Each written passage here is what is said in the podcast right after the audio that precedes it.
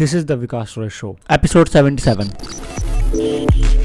What is consistent? And consistent रहना क्यों ज़रूरी है? Consistent का एक्चुअली मीनिंग क्या है? एंड किस तरीके से जो हम कंसिस्टेंट रहते हैं? तो हमारा वर्क जो है और अच्छे से हो सकता है इस चीज़ को हम जानेंगे इस पॉडकास्ट के अंदर। सो so, इस इंट्रो के बाद। Hi this is Vikas Roy and welcome to the Vikas Roy show जहाँ पे हम बात करते हैं digital marketing Instagram growth business and motivation की, और वो भी completely in Hindi so let's get start into today's episode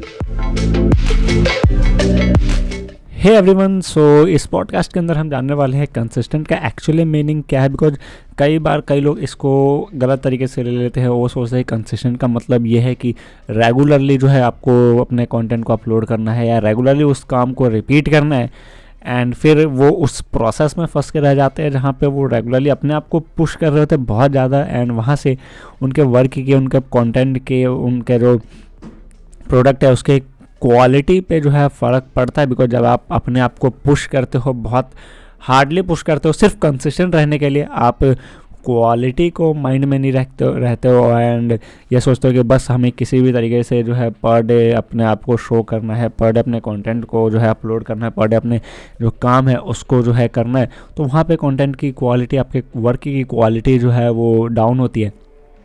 so actually में कंसिस्टेंट का रियल मीनिंग क्या है? सी देखो कंसिस्टेंट का एक्चुअल रियल मीनिंग है कि एक सेम इंटरवल ऑफ़ टाइम के बाद आप उस काम को रिपीट कर रहे हो।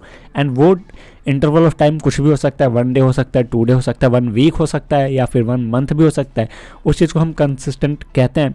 कई लोग इसको गलत तरीके से ले लेते हैं, उनको, उनका मानना ये होता है कि रेगुलर बेसिस पे हम कंटेंट डालते हैं तो वो कंसिस्टेंट होता है। बट ऐसा नहीं है, आप किसी भी एक काम को, एक पर्टिकुलर इंटरवल ऑफ़ टाइम के बाद करते हो तो उसको हम कंसिस्टेंट कहते हैं।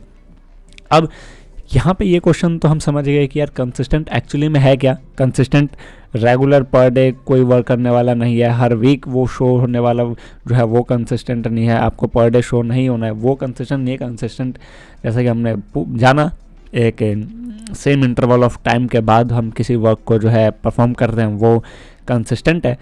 तो कंसिस्टेंट की ज़रूरत क्यों है? एंड क्या इम्पॉर्टेंस होती है कंसिस्टेंसी की हमारी लाइफ के अंदर? उस चीज़ से क्या हमें बेनिफिट मिल सकता है? सी देखो कंसिस्टेंट के लिए हम एक एग्जांपल लेके चलते हैं। इंस्टाग्राम का बिकॉज़ मैं एक इंस्टाग्राम मार्केटिंग से रिलेट करता हूँ तो वहाँ पे मैं उसी को एज एग्जांपल लेके चलता हूँ, जहाँ पे अगर हम मैं कंसिस्टेंसी से रेगुलर बेसिस पे एक कंटेंट अपलोड करता हूँ शाम को छः बजे, और मैं रेगुलरली उस चीज़ को कर रहा हूँ, हर शाम छः बजे मैं कंटेंट अपलोड कर रहा हूँ तो ये मेरी कंसिस्टेंसी है। अब इससे होगा क्या? इससे होगा ये कि जो भी मेरे ऑडियंस है, जो लोग भी मुझे देखते हैं उनको ये टाइम रिमाइंड हो जाएगा कि हाँ जो विकास है, वो हर शाम छः बजे अपना जो कंटेंट है, वो अपलोड करता है इंस्टाग्राम के ऊपर। और अगर हमें उस चीज़ के बारे में सीखना है, किसी चीज़ के बारे में तो मैं जाके उस कंटेंट को देख सकता हूँ। उनके माइंड के अंदर ये टाइम जो है, वो फिक्स हो जाता है कि हाँ रेगुलर छः बजे विकास रोय का कंटेंट आएगा एंड वहाँ से हम उस चीज़ को जो है, कोई टॉपिक पे जो है, वो कंटेंट डालेंगे एंड हम वहाँ से उस चीज़ को सीख पाएँगे। तो ये कंसिस्टेंसी है। अब ये ब्रेक होगा तो क्या होगा? सी देखो, और इसका जो एक लाइव एग्जांपल है, आप मुझे इंस्टाग्राम पे जाके देखोगे तो वहाँ पे आपको जो डिफरेंस है वो क्लियरली पता चल जाएगा बिकॉज़ ट्वेंटी के से पहले तक जो मैं रेगुलरली कंसिस्टेंट था, एक भी दिन जो ऐसा नहीं था कि मैं अपना कंटेंट अपलोड नहीं कर रहा हूँ। तो उस टाइम की जो ग्रोथ थी वो बहुत ही अमेजिंग थी बट रिसेंटली मैंने दो तीन महीने से जो है कंटेंट कंसिस्टेंट तो रहा बट मैंने क्या क्या, एक दिन का गैप लेना स्टार्ट किया। तो वहाँ से क्या हुआ, लोगों के माइंड के अंदर ये था कि विकास रो जो है, हर शाम छः बजे अपना कंटेंट अपलोड करते हैं। बट अब वो एक दिन गैप कर रहे हैं मतलब जो हम, मेरे पुरानी जो कंसिस्टेंसी थी, पिछले छः सात महीने से जो मैं कंसिस्टेंट था, वो कंसिस्टेंसी मेरी ब्रेक हुई और नई कंसिस्टेंसी को मैं जनरेट कर रहा हूँ, नई कंसिस्टेंसी को मैं क्रिएट कर रहा हूँ। तो वहाँ से मेरी जो ऑडियंस जिनको ये लगता था कि मैं रेगुलर छः पी पे कंटेंट अपलोड करता हूँ, वो अब छः पी पे आते हैं बट अल्टरनेट डेज़ पे मैं कंटेंट अपलोड कर रहा हूँ। तो वहाँ से क्या हुआ? वो थोड़े से डीमोटिवेटेड फील होने स्टार्ट हो गए उनको एंड वो मतलब डीमोटिवेटेड कह सकते हो या फिर आप थोड़ा सा डी कनेक्टेड से जो है वो स्टार्ट हो गए। तो वो चीज़ है एंड वहाँ से मुझे काफ़ी मतलब हर्ट हुआ मेरी प्रोफ़ाइल को, वहाँ से मेरी ग्रोथ जो है थोड़ी सी स्लो हो गई। वो चीज़ें तो कंसिस्टेंसी क्रिएट करने में टाइम लगता है आपका ऑडियंस को, आपके, आपने जितने भी पुरानी ऑडियंस गेन करी, उनको लगता था कि आप रेगुलर छः पी पे अपलोड कर रहे हो बट अब आप अल्टरनेट डेज़ पे अपलोड कर रहे हो तो वहाँ से कंसिस्टेंसी ब्रेक होती है। एंड इसको एज अ टर्म ऑफ़ मैं इनसाइट्स भी बताऊँ तो पहले क्या होता था, मैं रेगुलर कंटेंट अपलोड कर रहा हूँ तो मेरे हर एक पोस्ट पर ऑलमोस्ट ऑलमोस्ट हंड्रेड कभी फिफ्टी कभी एटी फॉलोअर्स जो है गेन हो रहे हैं।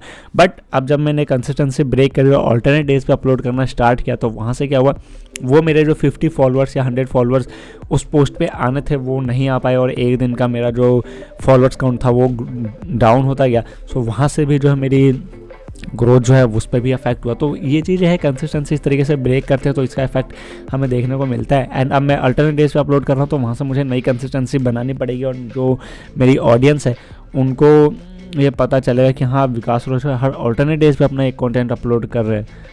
तो वहाँ से फिर मैं वापस से गेन करना स्टार्ट कर दूँगा। तो कंसिस्टेंसी बहुत मैटर करती है, वो सिर्फ़ आपके डिजिटल मार्केटिंग या इंस्टाग्राम ग्रोथ में नहीं, बल्कि आपकी लाइफ के अंदर भी बहुत ज़्यादा मैटर करती है एंड आपकी नॉर्मल लाइफ के अंदर काफ़ी मतलब हेल्प करती है आपको आपको पर्सनली ग्रो करने में।